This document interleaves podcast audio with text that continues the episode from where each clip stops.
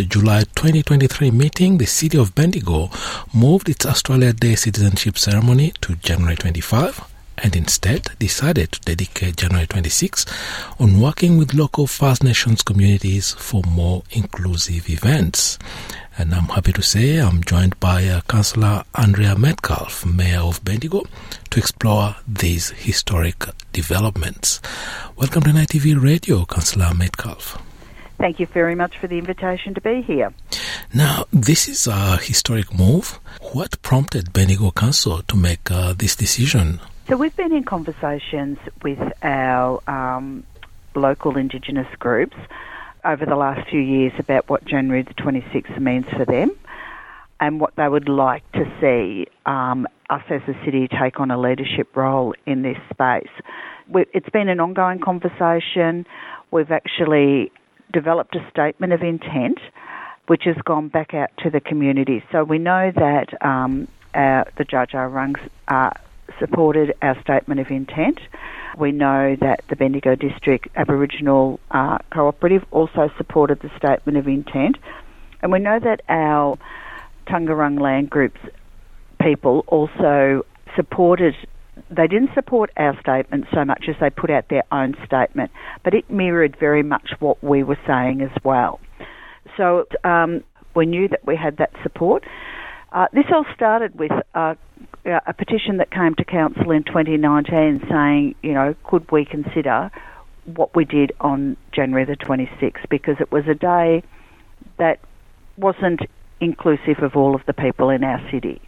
It's been a conversation that's been happening like originally started in 2019 and in 2023 we've come to a conclusion on it in terms of um, moving the Australian Day citizenship ceremony when we were able to do that away from January the 26th, and then also developing a statement of intent that was we did it um, in relation with our Indigenous groups as well. Uh, that was going to be my next question because it said that uh, this is a move that aligns with uh, your council's reconciliation action plan. What was the reaction of uh, traditional owners uh, when this decision uh, finally was adopted?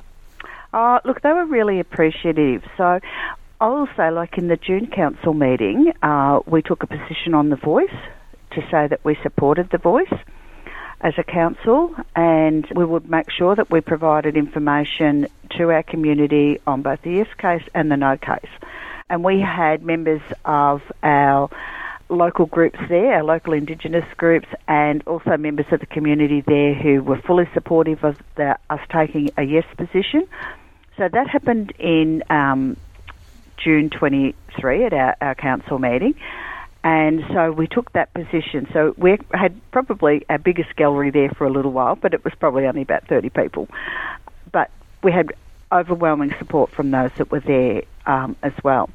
So this time, when we went to the July council meeting, we had people that were also supportive of council taking a position um, of moving our Australia Day citizenship ceremony, but also around um, endorsing the statement of intent. And Rodney Carter, who is the CEO of the Wurrung Corporation, actually was there in the gallery that night, and he was very pleased with the outcome. Um, you know, this has been well supported by our First Nations people. I know conversations around uh, changing events of uh, celebrating uh, January 26, marking January 26. These conversations have been around for decades, and a few years back, when actually councils were taking moves not as a radical as the one you've just taken. There were threats from the federal government, and uh, the councils had to walk back their decisions. Does this move, uh, that uh, this decision you've taken, does it align with the federal government's Australia Day citizenship ceremonies code? There was a time when the federal government said if you didn't do citizenship ceremonies on the January the 26th, you couldn't do them at all throughout the year and we didn't want to miss out on the citizenship ceremonies because it's they're such a joyous occasion in our community. Uh, it, it's one of the happiest events that we go to as councillors. So we we support, decided we would stay with the January 26th so that we could continue the citizenship ceremony. It was only December last year that the federal government said we could change the Australia Day citizenship ceremony and it could be three days either side of January the 26th.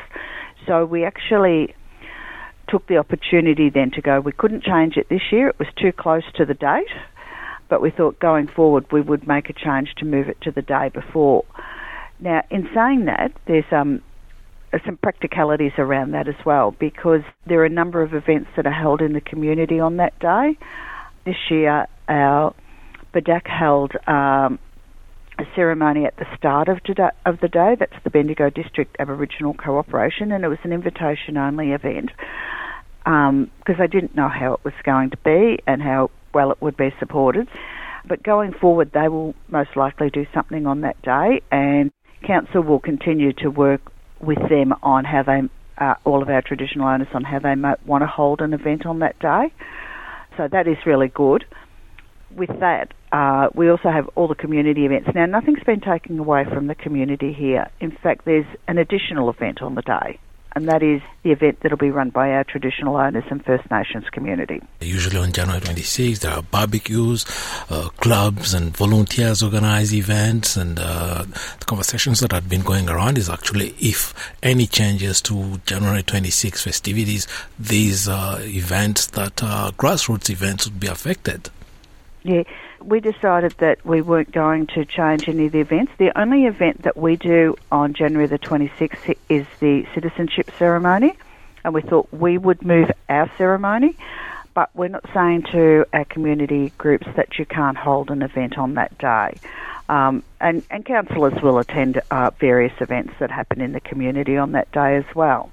We're not changing anything for the community. As I said, there's a, a new event being added to our calendar it appears it will be a very inclusive uh, way of approaching this. Uh, previously very divisive, but now you've opened the opportunity to actually see it in a different, uh, through a different lens. Yeah, uh, we think that that um, it it it becomes much more inclusive.